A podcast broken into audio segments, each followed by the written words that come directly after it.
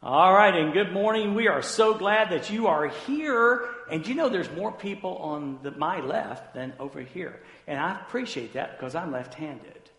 And people tell me that I naturally preach to the left. So, how about that? You guys are in for a treat today, all right? Hey, glad that you are here. This is the last Sunday of our Graves into Gardens series. And I've heard several of you have been kind enough to say, you know, this series has been very meaningful. And I want you to know it's been very meaningful for me. Last week, especially, was one that spoke to my heart um, loud and clear. And I'm very excited about our last one. And, and we're going to talk about He turns um, ashes into beauty or trades beauty for ashes. And it's so funny. Um, you know, I picked these sermon titles and I really did not make that connection. Honestly, it was not. It was not. It was the story of Cinderella. You know, how that she was thrown into a difficult situation. Uh, drawing back from last week, um, three um, more thans was determined to make her miserable in her less than life. The stepmother and the, and the two evil stepsisters, and, and they were determined to ruin her life, and her life was miserable. And I really didn't think about the fact when I talked about, you know, beauty into, you know, ashes into beauty, beauty, you know, I didn't really think about Cinderella.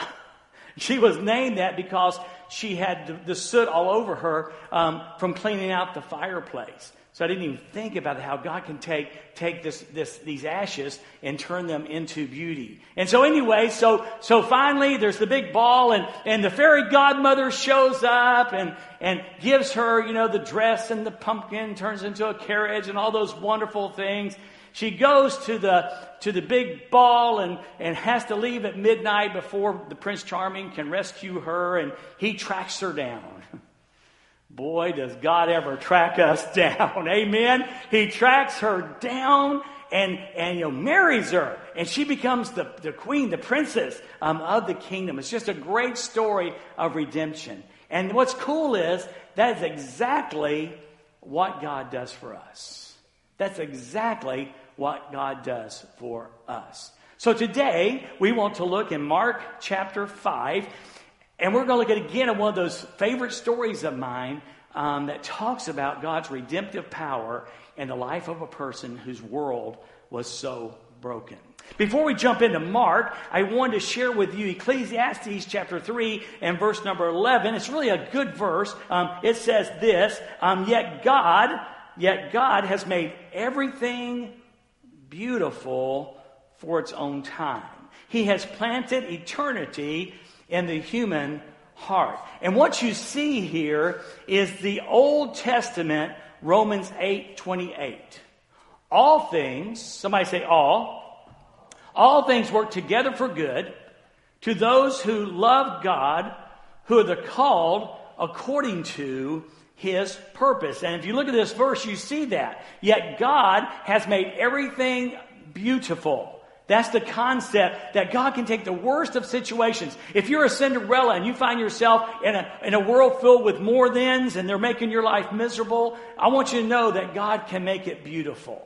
And if your marriage is broken, um, if your heart is broken, if your career is broken, if sin has entered into your life and, and your character and your integrity um, is broken, God can make all that beautiful because of his marvelous grace. And he does it though, and, and, the way it says in Ecclesiastes 3, for its own time, for its own purpose. And God is working out his purpose in our lives. In our lives. And then over, and before we jump into Mark, in Isaiah 61 verse number 3, it's another one of those scriptures. You understand, um, Israel was just messed up. They, they spent their lives messed up, but they were just messed up again. They, they, they were in captivity and, and their world was miserable and they thought God had forgot them. God didn't love them. And he sends a series of messages to them that is meant to encourage. And, and here's what he says in Isaiah 61 3 To all who mourn, in Israel. And that's our tagline. We're going to bring, we're going to bring that verse, Isaiah 61, right into our lives this morning.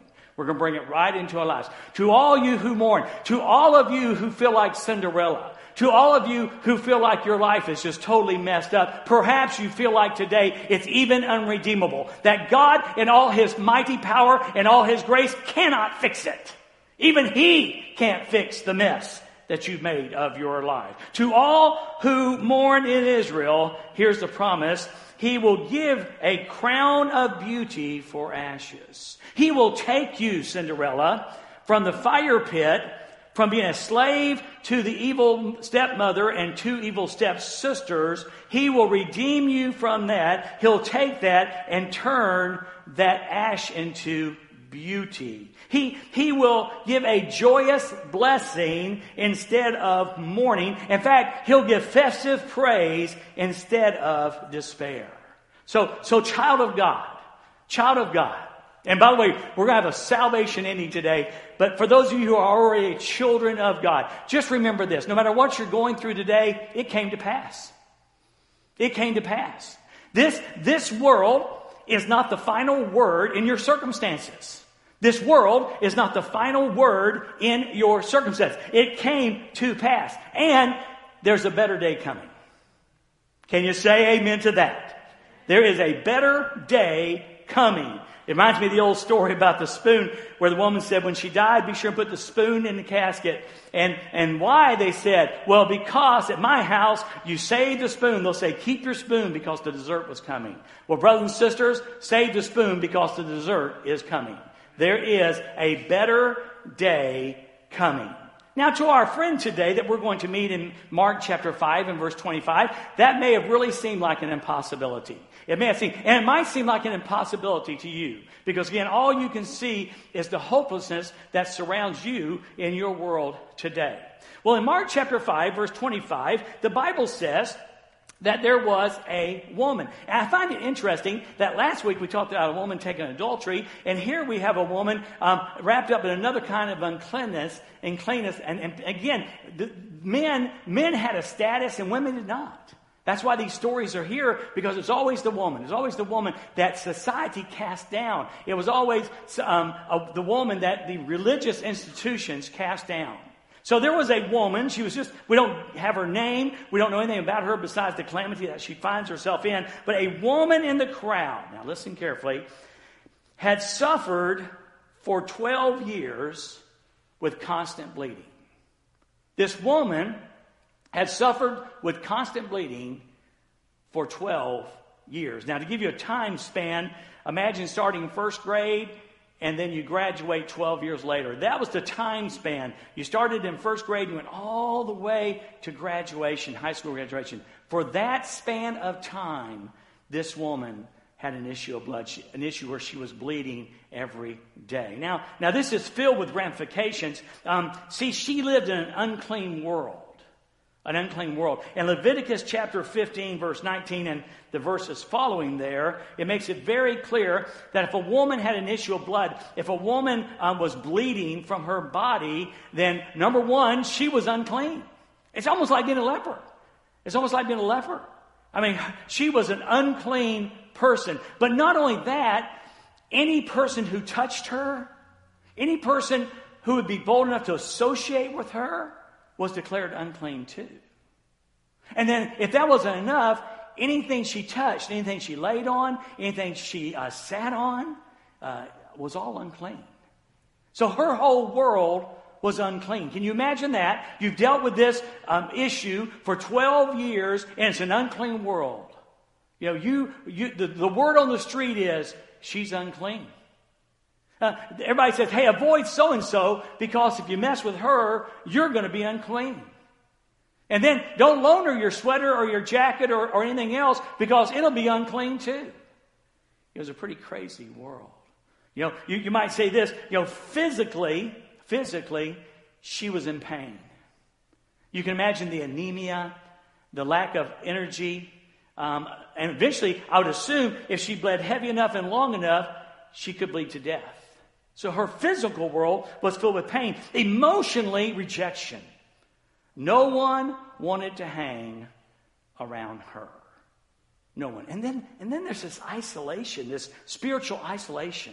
See, we, we don't, we, you know, let's face it, some of us, know, well, let's look for an excuse not to go to church next week. Well, that wasn't their world. The temple was the center of their world.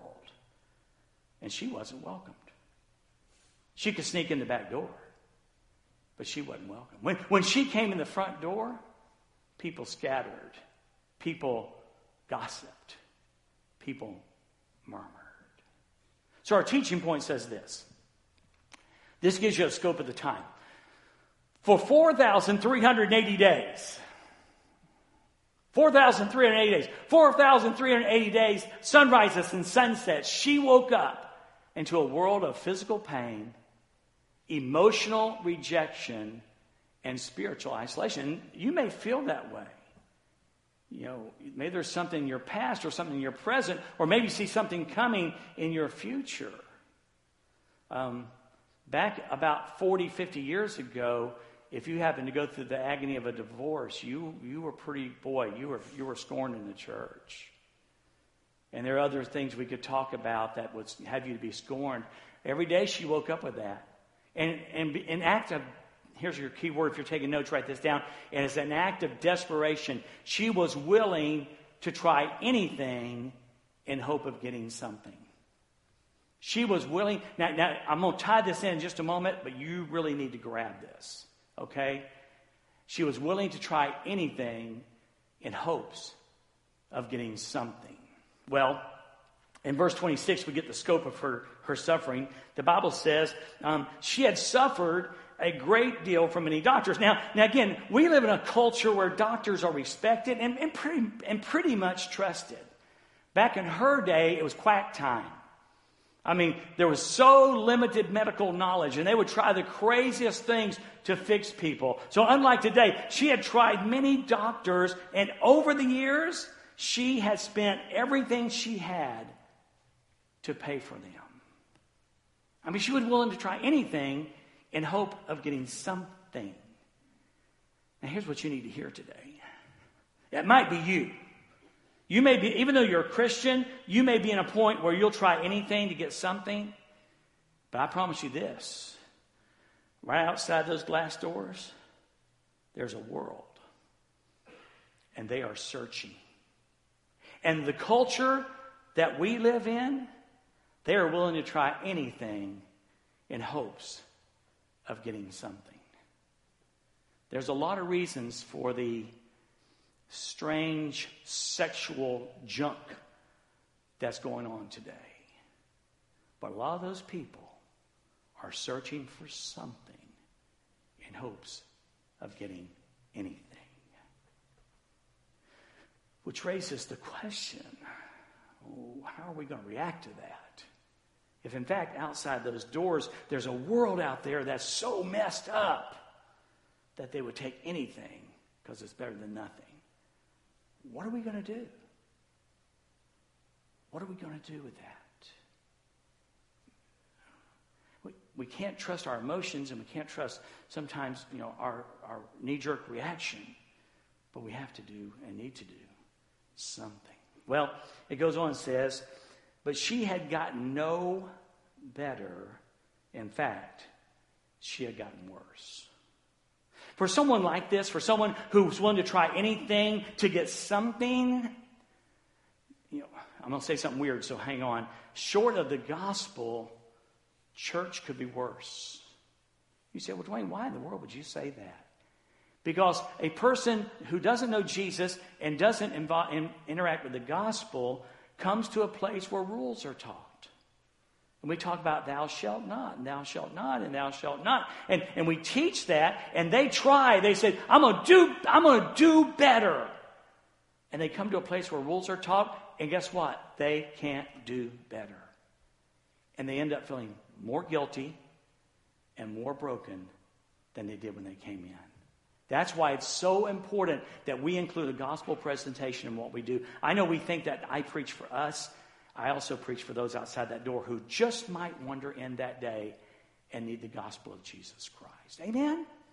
Amen? It's just the truth. It's just the truth. We want to make sure that when people come here, that they understand the power of the gospel because it's not it can actually hurt them and drive them further away from god when they say see i tried i tried it and it didn't work they say the trouble is they didn't try Jesus.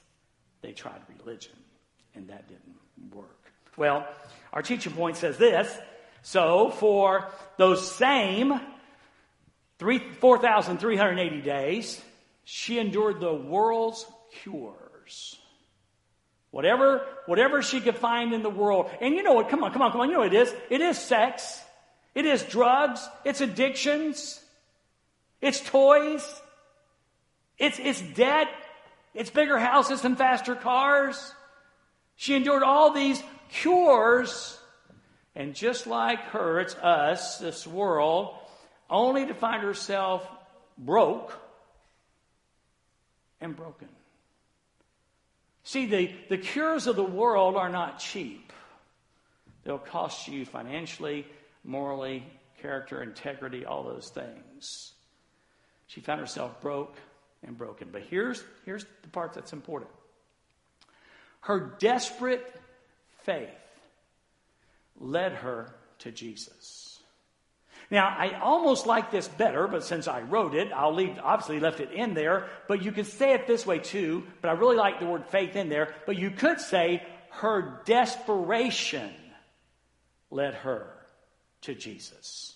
She had tried the doctors, she had tried the pharmacies, she had tried everything she could, and her desperation, her desperate faith led her to Jesus. I know you don't like and I know I don't like what's going on in culture today. I don't. I don't like where culture's going, but I understand why they're going. They're desperate. But has it ever occurred? I'm desperate, by the way, not for God, desperate for something. Because again, again, when you're when you're so desperate, you'll look for anything because anything's better than nothing. But what if? What if, like this woman, after she tried 12 years of doctors and 12 years of the world's cure, what if she tries Jesus? And she does. What if God is setting this world up to a world of desperation so people just might hunger for the gospel? What if? What if? What? What would happen if we as the church, instead of looking at these days when the world's falling apart, to look forward to a days when God is setting up a great revival as He took, takes culture and turns into a culture of desperation? People looking for anything. And then they say, well, I've tried this, this, this, and this. I might as well try God. What if God? Matter of fact, if you look back in history, most revivals started in pure desperation of times. Philip Yancey says this, and it's not in your worship at. We are all desperate. We are all desperate. And that is, in fact, the only state appropriate, the only state appropriate to a human being who wants to know God. God needs to make us desperate so we'll turn to Him. And by the way, once again, that's true for His children. God will bring situations and circumstances into our lives because it makes us desperate for Him. Makes us desperate for Him. Well, verses 27 and 28 sets it up. So, she had heard about Jesus. She had heard about Jesus. There was, there's no you know, Jesus didn't have a PR agent, a public relations agent. He didn't have someone who did his PR work. Um, there was not an advertising agency for him. He didn't have billboards set up, you know, working with Lamar Corporation and lining the highway with, with, with bulletin boards. He didn't have that. You know he had? He had, had word of mouth. He had word of mouth. You know, uh, there's a story in, in Mark, or excuse me, John chapter 4 about a Samaritan woman by the well. Do you remember that story just a little bit? And Jesus talks to her and talks with her, and she she had had five husbands, and the person she was living with what didn't have one. And Jesus spoke to her, and, and she realized that he was the Messiah, and she runs and she runs back to her village. And do you remember what she said?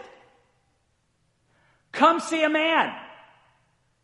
Come see a man who told me everything I ever did. That fueled the popularity of Jesus. Word of mouth. Someone told me today that people in the community talk about our church. Huh. Well, it's not just us, any church. But the question is what are they saying? Are they talking about us being more thans, better thans? Or are they talking about Jesus? Jesus. Are they talking about a church that loves Jesus or a church that loves themselves? Just something to think on. So she had heard about Jesus. So she came up behind him, and that is just pure fear and humility. She came up behind him through the crowd. She forced her way. Remember, remember this woman's unclean, so she kind of like covers up and honkers down, sneaks up behind Jesus and, and fights her way to Jesus through the crowd. And he touches, and she touches his robe. She touches his robe. Now, I'll say it in a minute, but I might as well say it now too. Don't think that she was thinking, oh, his robe is holy. It's kind of like the shroud of Turin, you know. Oh, oh, we just touched the shroud, or or find a, a handkerchief that somebody prayed over and touched that. No, I don't think so. I really don't, because of what it says. You know, she touched his robe in verse 28. For she thought to herself, if I can just touch his robe, I will be healed. What she's saying is, I, I have so much faith in Jesus that I, if I just touch his robe, something is going to happen. You remember the story in, in Matthew chapter 8, verse 8. You know, a centurion, a Roman centurion comes up to Jesus, says, Hey, I've got a servant who's really sick, and so I'd like for you to come and heal him. And Jesus said, Should I come to your house? And the centurion said, Oh, no, no, no. You don't need to come to my house. All you need to do is speak the word, and he'll be healed. Same thing. She's saying, if I just can touch, if I can just touch his robe, then I believe I will be healed. I can't give credit to this because I couldn't find a, a, a person to credit it to. But faith does not make things easy, it makes them possible. That's a good place for an amen. Faith does not make it easy, it makes it possible. It was not easy for her to put herself at risk. All it took was one person recognizing her, and the crowd would scream, Unclean, unclean, unclean, and push her and shove her and perhaps hurt her. It was hard to fight the crowd. It was hard to have the courage to walk up to this rabbi and even touch from behind and even touch his robe. It was hard. But faith doesn't make it easy, it just makes it possible you know, angel said to Mary, uh, How can this be? And she, he said, Well, listen, with God, all things are possible. In your Cinderella world, all things are possible. In your broken world, all things are possible with faith um, in God. 40 years ago, I stumbled into, I don't, I, after I thought about it, I always try to be truthful from when I'm telling stories, except for when I'm writing them in the blog, and then you never know. if you've read my stories, you know. Uh, I do tend to embellish them. Um, but anyway, you know, 40 years ago, either at the Missouri Evangelism Conference for the state or at the Southern Baptist Convention that was held in Kansas City or St. Louis, or yeah, I had to Kansas City that day. Um, in, in the seat was a card, and I've shared this with you multiple times over my tenure here as your pastor. And here's what it says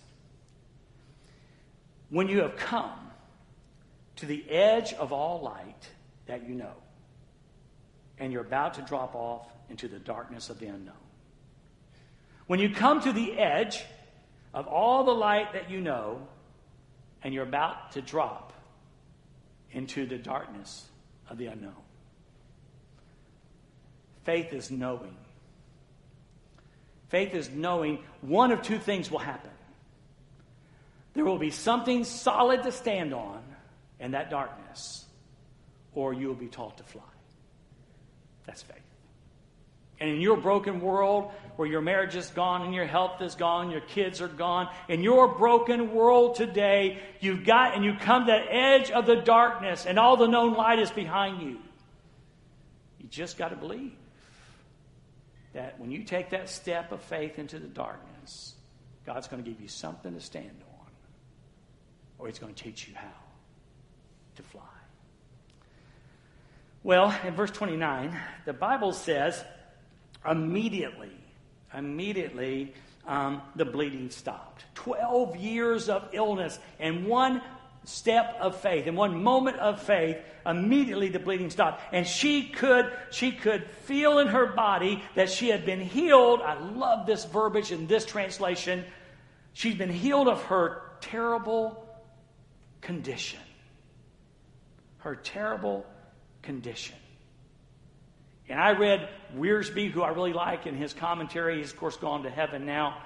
But I love the fact that I, what I thought he confirmed that what happens here is her physical need was met.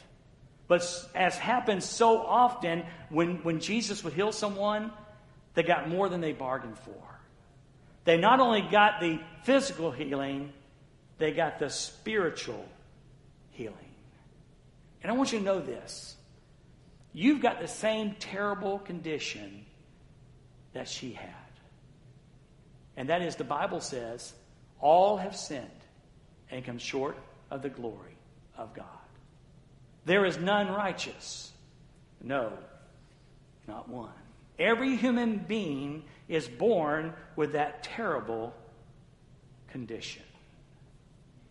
And just like Jesus, in, in faith, without, without him even knowing what happened, the power went out of his body, his robe, his body, and she was healed physically but also healed spiritually.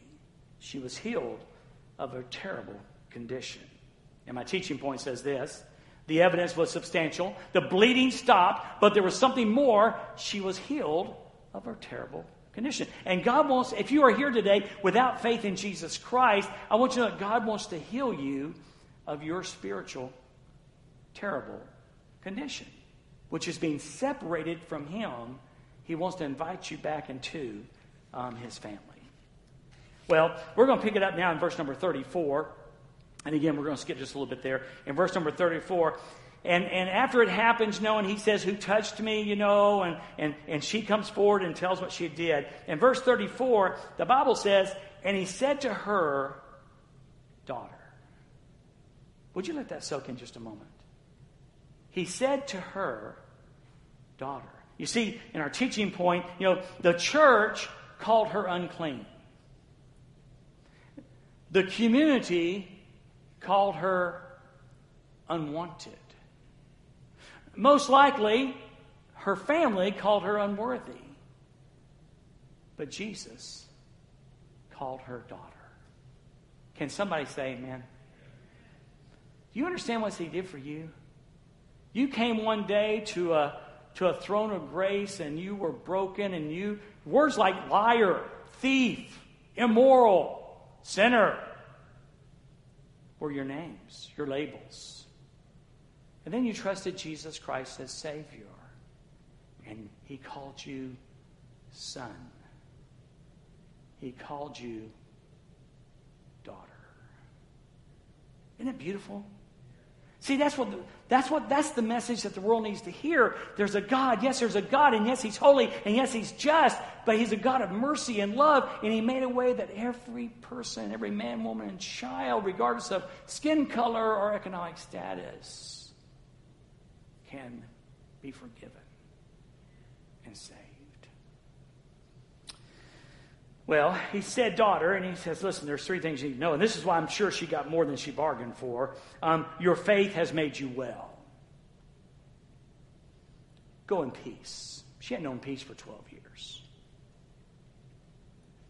Your suffering, your suffering is over. Your suffering's over. He looked at her and healed her body and healed her broken spirit and gave her life and gave her eternal life. The teaching point says this again. Let me just read it again. Nancy, throw it there one more time. The church called her unclean. The community called her unwanted. Most likely, her family called her unworthy. But Jesus called her daughter. And if you're here today, that's what he wants to do for you. There's a great scripture, Ephesians chapter 1, verse 7 and 8. In him, in Christ. We have redemption. Redemption means to buy back. Have redemption through his blood. Interesting enough, her issue was blood and his issue was blood. Her issue of blood killed, his issue of blood gives life. Hmm, that's pretty good. through his blood, the forgiveness of our trespasses, our sins.